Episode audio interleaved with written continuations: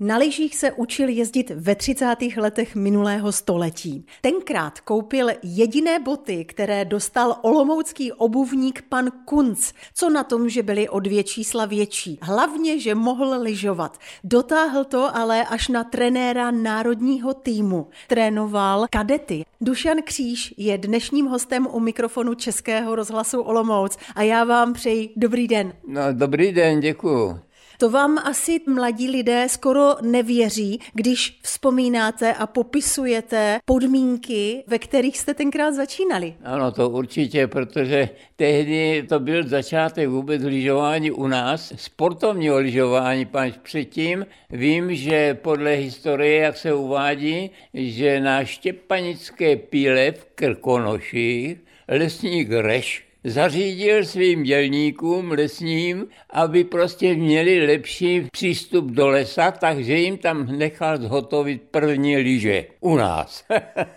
Jak vypadaly vaše první lyže? No moje první lyže byly celojasanového dřeva s vázáním, tehdy to bylo Huitfeld s Bridgesteinovou přeskou, potom Kandahar, Nohýnek, No pak začal marker, ale český marker, to znamená to hlavní, co marker vymýšlel, to bezpečnostní vázání, tak to tam vynechali, takže to bylo všechno dáno na náhodě, jak to prostě vyjde, ta bezpečnost. Takže jsem tam nějaký ten úraz taky byl samozřejmě, že, ale byl to první bezpečnostní vázání u nás. No.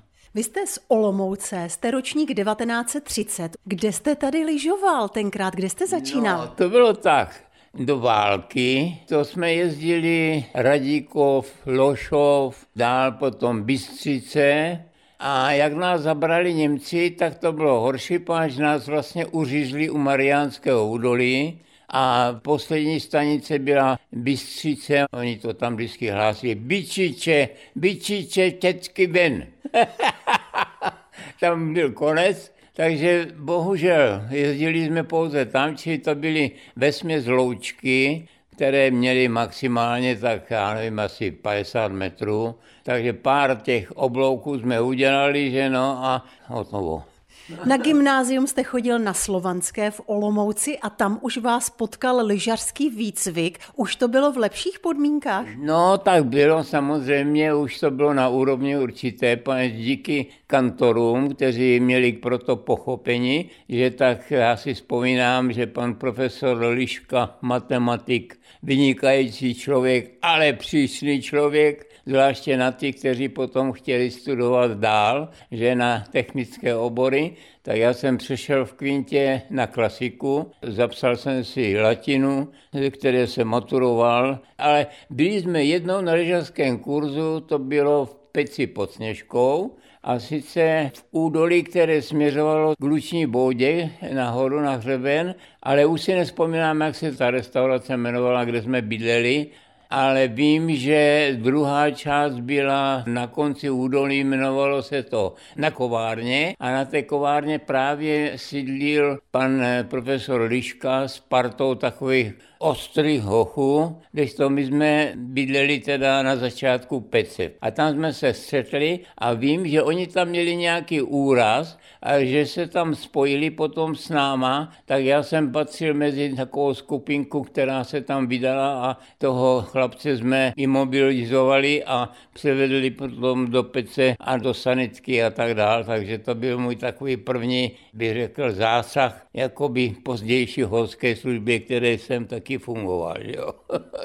Když zavzpomínáte na jeseníky a své první obloučky v těchto horách, kde? Tak to bylo zaprvé v Petříkov, posléze Karlov, protože tam došlo po asi pěti letech k takovému rozdělení, kdy vedoucí, který nás doposud měl, jmenoval se pan Leitner, říkalo se mu Hacafan, tak eh, ten usoudil, že my, kterým říkal on tryskáči, takže by se měli přesunout do Karlova, kde se také koupili dvě chaloupky a jezdili jsme tam, protože přes jenom ty sohy tam byly přijatelnější, výhodnější pro nás a nebylo to hlavně tak daleko. Ať Pecikov to bylo 100 kilometrů, když to Karlov bylo 50, takže to bylo pro nás daleko výhodnější a měli jsme tam prostě i tu šanci na svým vlastním svahu lyžovat, že později se tam postavila dokonce lanovka, takže bylo to tam bezvadné. Pod horou Klobouk se to jmenuje, tam se zřídila lanovka a tam jsme dělali první sjezdarské kroky pod vedením našich takových, bych řekl, bezvadných lidí, inženýra Rastravského, Alze Podala, Kalábovi, to byli prostě první lidé, kteří už poznali lyžování z Alp z první republiky, takže ty zkušenosti měli, ale nicméně byly to začátky. S panem Dušanem Křížem si povídáme na vlnách Českého rozhlasu Olomouc, takže lyžujeme, protože to je jeho velmi oblíbený sport. Byl trenérem, rukama mu prošla třeba Olga Charvátová, držitelka bronzové olympijské medaile ve sjezdu z roku 1984 ze Sarajeva, ale to už jsme se dostali hodně daleko. Proč jste se rozhodl ve 40. letech, konkrétně v roce 48, začít si dělat trenérské zkoušky?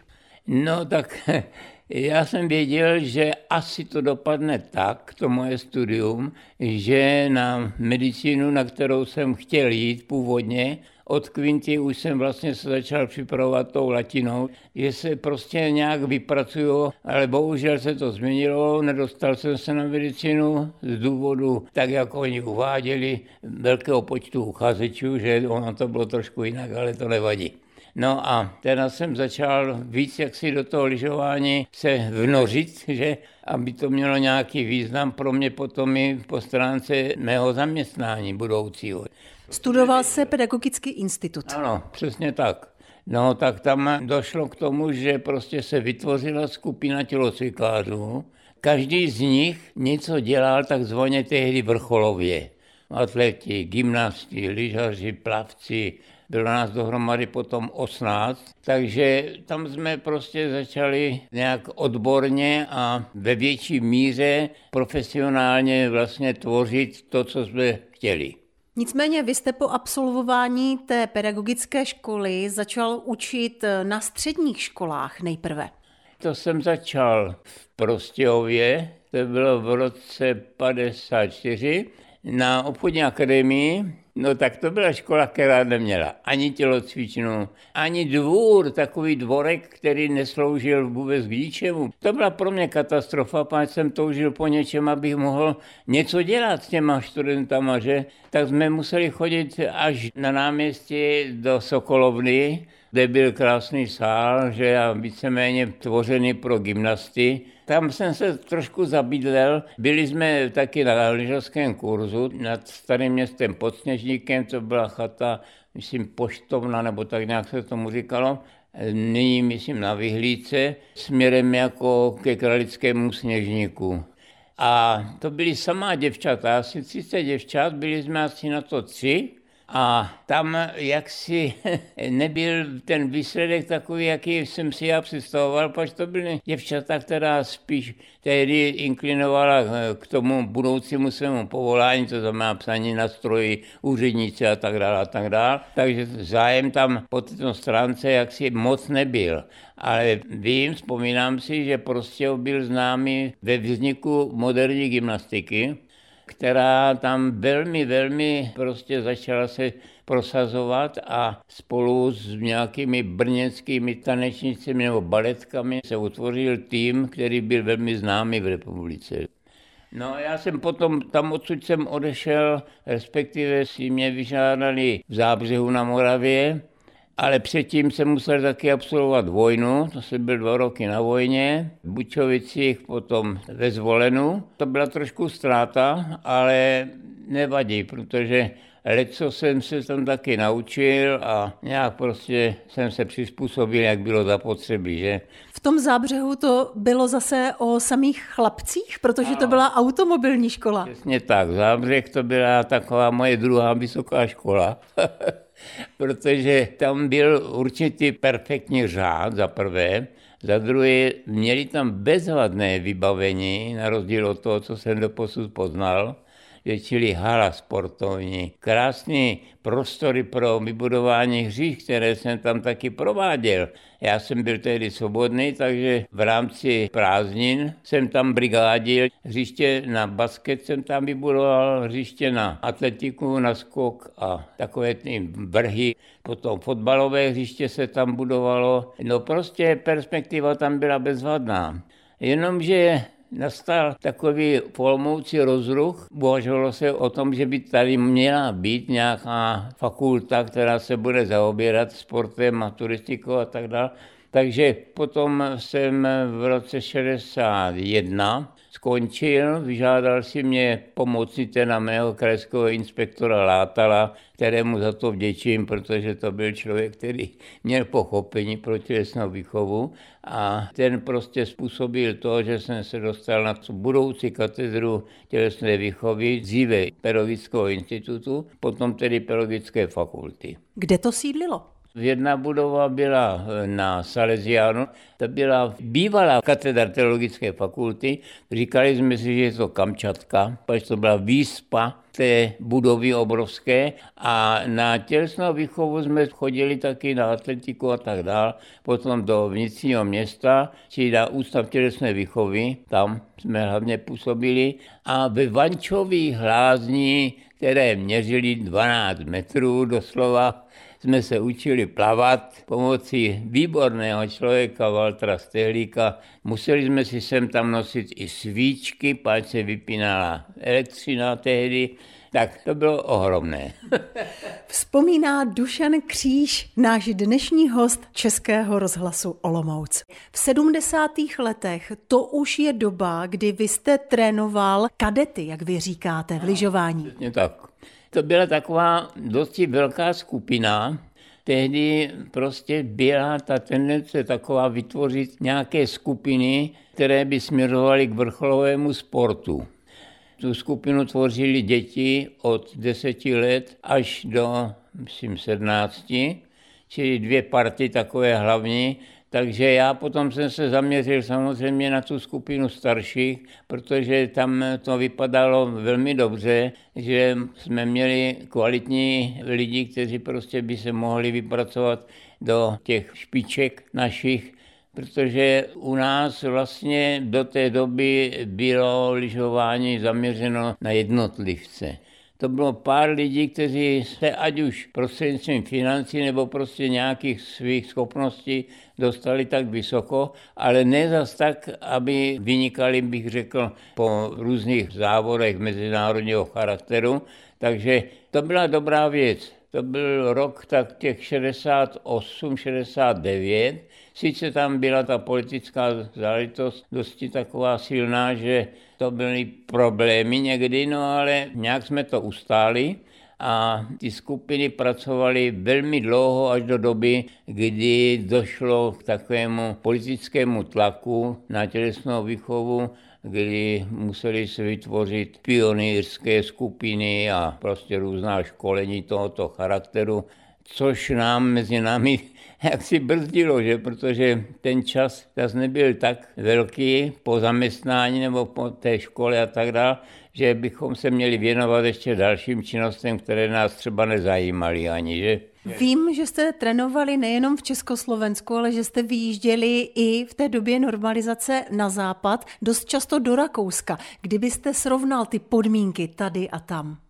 Tak eh, Rakousko, to byl náš vzor protože oni měli situované školství tak, aby sloužilo zároveň takovým, bych řekl, budoucím zaměstnáním těch chlapců, děvčat, takže zřizovali obchodní akademie, které byly zaměřeny na cestovní ruch. Takže to byla obrovská výhoda pro ně, že to byly děcka, které měli zázemí potom, že a zároveň lyžovali, čili byli podporováni státem a měli to školství na vysoké úrovni, bych řekl tehdy, protože eh, byl jsem přitomen takové akci, to bylo v Kaprunu, na škole, kdy mě teda dovolili, abych se podíval, jak to tam klape všecko při té výuce, že tak to mě překvapilo, že už tam měli prostě takovou vysokou organizaci a tu jsme pomalinku se snažili taky přebrat, protože to byl vzor. Byli ti vaši kadeti na úrovni těch rakouských kadetů? No, tak jak kteří. Někteří byli, ale někteří museli hodně, hodně pracovat ještě samozřejmě. Byla tam skupina takových asi deseti lidí, děvčat, chlapců dohromady, kteří na to měli a kteří se později potom samozřejmě vypracovali, protože my jsme jezdili pravidelně na mezinárodní závody do Trenta, to bylo Trofeo Topolino se to jmenovalo, a tam už se formovaly i různé skupinky jiných států, dětí a mládeže, jako Bulháři, Rumuni, Slovinci tam jezdili, Italové samozřejmě jako pořadatelé, ty měli výhodu, že si mohli postavit dvě družstva, že my jsme měli jedno družstvo, které mělo dohromady asi 20 lidí. A tam byla Olga Charvátová. Ano, a tam byla Olga Charvátová, Pavlína Valachová, Katka Fučíková, Jana Zemanová a z chlapců Šimr, to byla taková štika, kluci z Ostravy, Kondělka, Dalibor, Peťa Kakeš, ten byl z Pece, takže tam bylo dost takových velice schopných lidí a byli i trošku i podporováni finančně, buď to svými oddíly, anebo prostě tím okresem, nebo prostě kdo je tam nějak trošku pomáhal při těch financích. No. A Olga tam vyhrála? No Olga, to byla legrace, pač ona v podstatě měla věk, který ještě nebyl připustný pro startování, no tak mě to dalo práci takzvaně ostaršit, aby se dostala do té kategorie nejmladších tak je překvapila, samozřejmě suverénně zvítězila a dostala jako odměnu obrovského medvěda, tak jako hračky. Měli jsme s tím problémy potom při přepravě, protože jsme tam byli vlakem, to bylo poprvé, co jsme tam byli, nás jsme jezdili autobusem a do toho vlaku vůbec tu hračku dostat. Máš to byla nadměrná velikost, že tak to byly problémy, ale bylo to legrace, bylo to fajn a Pokračovalo to i dál, že ona prostě měla zázemí obrovské, protože rodiče oba dva byli sportovci výborní, oba dva závodili v lyžování, takže tam to jako mělo svoje opodstatnění. No. Olga Charvátová se jmenuje Křížová. Vy jste Dušan Kříž. Máte společného něco i v rodině? Ne, nemáme. Absolutně ne. Je to zhoda jmen. Hodně se vracíme do minulosti v dnešním povídání s Dušanem Křížem, který vedl národní tým v lyžování, trénoval kadety. Měl pod sebou řadu velmi talentovaných lidí, kteří to dotáhli opravdu hodně daleko. Vy už jste to tady nakousl. Horská služba. Jak jste se k ní dostal? No, horská služba, tak to jsem ještě závodil. To jsem měl tak asi kolik, 19 let. Jsme trénovali sjezd z Vysoké hole směrem dolů potoku, jako k té cestě do Karlova, co vedla tak to byla sjezdovka, která dneska by absolutně neobstála. No ale tehdy jiná tam možnost nebyla, tak tam prostě jsme trénovali a najednou jsme slyšeli takovou obrovskou ranu rachot, spadla tam lavina. To bylo, myslím, 50. rok a ta lavina tehdy tam zasypala dva lidi, nějakého důstojníka, šel tam se synem nějak nahoru a tam asi pravděpodobně způsobili, že teda ta lavina se utrhla. To byla lavina, která vlastně strhla celou tu oblast toho velkého kotle a zastavila se skoro až v Karlově, v tom údolí to se valilo až dolů. A toho sněhu tam bylo asi 12 metrů, takže to bylo beznadějné vůbec něco tam dělat, aby se prostě zachránili nebo aby se vůbec dostali z té laviny, takže tam zahynuli, bohužel, že? A hned na to v zásadě jeden rok potom spadlo na Vysoké hory letadlo, které přepravovalo nějaké prostě horníky z dovolené do práce a nějak té mlze špatně se ten pilot zorientoval, tak tam na vysoké hory tam skončili, narazili prostě do toho boku té hory že a tam vlastně zahynulo několik lidí, ale taky se spousta zachránila.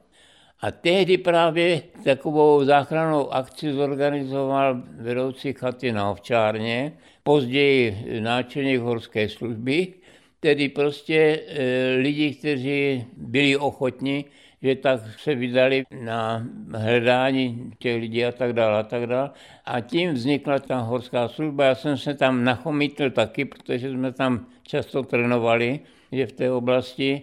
Měl jsem čas na to, měl jsem chuť, tak jsem si udělal zkoušky a pracoval jsem tam asi pět let, ale dobrovolně samozřejmě, v sobotu v neděli že když jsme měli služby, už tehdy horská služba měla okrsky takzvané, a jsem pracoval v okrsku Pradět, čili museli jsme taky obrovsky všechny ty terény znat, takže jsme poznávali jaksi v létě, abychom si prošli celé ty hory a podle kontur těch kopců, abychom se byli schopni orientovat třeba i v té mlze, potom v zimě. Takže to byla taková zajímavá služba a zároveň záslužná samozřejmě, že? Pak se horská služba rozrostla na další okrsky, co vím, tak okrsek Karlov byl, Pecíkov, Staré město pod Sněžníkem, Černonorské sedlo, takže těch okrsků bylo povíce. A z hodou okolností taky jeden chlapec, kterého jsem učil na fakultě, eh, Milan Gracias se jmenoval, tak to byl kluk, který tady z té horské služby se vypracoval na vedoucího celé horské služby Jeseníku a sloužil tam taky, já nevím, x let jako profesionál. Máte už přes 90. Vypravíte se do těch hor alespoň podívat nebo na krátkou procházku i teď? No tak eh, je to, je to krásná myšlenka, ale bohužel někdy neuskutečnitelná, protože už z toho lyžování ty nohy mě tak neslouží, jak by měly. Takže na krátké nějaké vycházky, ano, jezdíval jsem, nebo zatím ještě se snad dostanu do Nové Vsi, kde má moje přítelkyně, má chatu, takže na tu chatu jezdíme občas. Tam ještě nad tou chatou je takové místo krásné, takže na Bíškách jsem tam párkrát byl. Jezdí tam i můj někdejší šéf katedry a potom eh, děkan dokonce eh, Vaverka, František, tak eh, tam se občas někdy střetáváme. No. Co se týče našich reprezentantů, Ester Ledecké, Martiny Dubovské, Adriany Jelinkové nebo Jana Zabistřana, sledujete jejich výkony? Ano, samozřejmě sleduju i v tom kontextu těch mezinárodních S hlavně, protože eh, samozřejmě ten eh, systém, bych řekl, vyhledávání těch talentů je zcela jiný dnes, jak bývával. Bohužel je to otázka financí, otázka sponzorů a já nevím všeho. Teď samozřejmě jiný způsob tréninku, jiný způsob vůbec řízení celé té akce, protože eh, dříve jsme byli na to sami, všechno jsme si museli sami zařizovat Dneska máte trenéra, máte tam eh, fyzioterapeuta, máte tam motivátora a já nevím, všelijakých takových funkcí, které jim napomáhají pro cestování a tak dále. Říká Dušan Kříž, který pochází z Olomouce, měl velmi vřelý vztah k lyžování, vystudoval tělesnou výchovu a stal se trenérem národního lyžařského týmu. Trénoval kadety a protože měl k tomu tělocviku tak blízko, tak je pochopitelné, že byl u zrodu fakulty tělesné kultury, která vznikla v Olomouci po roce 1989 tam vlastně taková špička těch organizátorů byl pan profesor Vaverka, docent Novosad, paní profesorka Válková a my, kteří jsme jim pomáhali, jako taková skupina, která se rozdělila na ty jednotlivé části přípravy té fakulty, takže pomáhali jsme, kde se dalo. No. Já třeba jsem měl za úkol obstarat nějakou možnost prostě dostat se do krajiny, kde by se mohlo potom později kurzovat, jak v zimě, tak v létě, či na Horním údolí, to je oblast už blízko polských hranic. Nedaleko Zlatých hor? Ano, Zlatých hor. Tak tam jsme s kolegou vlastně měli za úkol se podívat, rozhlídnout, jestli vůbec by se tam dala postavit nějaká lanovka, kde tam bývá sníh nebo nebývá sníh a tak dále, protože to oblast taková zvláštní. Tam už kousek dál potom se říkalo, že ta oblast se jmenuje Malá Haná, to byl Javorník konkrétně, že ta teplota tam byla podobná, jak třeba tady v Olomouci, že, tak to bylo dosti svízelné, ale nakonec se to podařilo, protože jsme se domluvili, že obejdeme místní lidi, kteří tam prostě bydlejí kolem dokola. Hodně řeků tam bylo tehdy, takže jsme vyspovídali, kde asi zhruba, kdy bylo nejvíc sněhu, aby se tam dalo postavit prostě nějaká lanovka nebo nějaký šlepr a tak dále. Šlepry jakého typu jste během své dlouhé lyžařské kariéry zažil a vyzkoušel?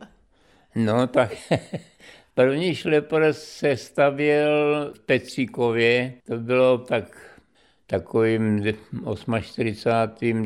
49. roce, kdy nadšenci Vašek Smysl z Přerova, Honza Červinku, tak ti prostě si usmysleli, že pokusí se o postavení takového prvního šlepru. Byla to vlastně skutečně doslova lanová dráha se závěsným zařízením, když se ten závodník musel pomocí háku zaháčit za tu šňůru a motor nás vytáhl na ten vršek tam někde. Tak v tom Petříkově to bylo první. Pak jsme poznali první šlepr ještě další, ale to byl saňový výtah, to bylo na chatě ovčárna kterou tehdy obosvařoval taky jeden náš dobrý kamarád známý a ten pomocí za druhého přítele tam prostě se snaží vybudovat nějaký šlepr, že nakonec to skončilo na takových saních a ty saně bohužel se museli pohybovat jedině po zmrzlém sněhu, jinak se bořili samozřejmě, že No, takže to byly takové první zkoušky toho. No a posledně už pak, jak to převzalo vlastně svaz tělesné výchovy, to zařízení tam kolem dokola na ovčárně, tak se tam začaly stavět další šlepry normálního charakteru, tak jak byly tehdy známé, že Lyžoval jste na mnoha místech, nejenom Československá, ale světa. Kde pro vás a z jakého důvodu byla ta nejlepší lyžovačka? Nejlepší lyžovačka byla ve Francii, to je samozřejmé, protože Francie měla v poslední době šanci pořádat mistrovství světa, olympijské hry a tak dále, takže tam se velice investovalo, postavili se nejmodernější vleky, hotely, všechno zařízení. Jenomže jediná nevýhoda byla, že to bylo od nás daleko. Tam, když jsme jeli autobusem, že přes noc, tak samozřejmě ten první den nestal za nic na těch lyžích, protože člověk byl přece jenom unavený a než si zvykl na ty poměry a na tu nadmorskou výšku, že se lyžovalo nad 3000 metrů, ale byla to skvělá lyžovačka a perfektně upravené svahy, bezvadné ubytování, všechno. Tam se mě nejvíc líbilo.